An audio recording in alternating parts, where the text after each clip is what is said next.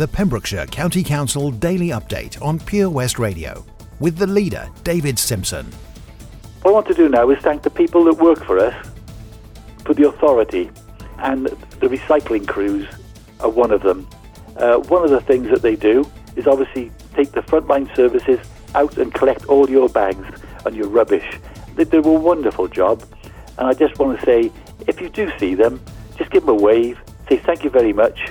I've actually left mine three Easter eggs this morning because I think they do a, such a fantastic job.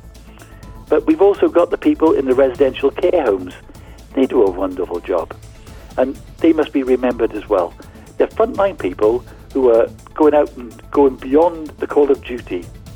We still have a lot of staff in County Hall, and I'd like to thank them. The call centre, the Revs and Bens, who are out at the moment trying to sort out all the grants that are going coming through from Welsh Assembly and trying to get them out as fast as we, we possibly can.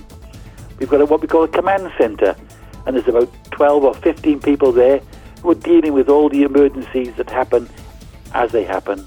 But it's not only the people that work for the authority, it's everybody. It's everybody in, in, in the shopping centres, in, in the uh, Tesco's and the Morrisons and the hospital. You have to thank everybody for the absolute fantastic effort that everybody is putting in at the present moment in time to get us through this crisis. A very, very big thank you to all of them.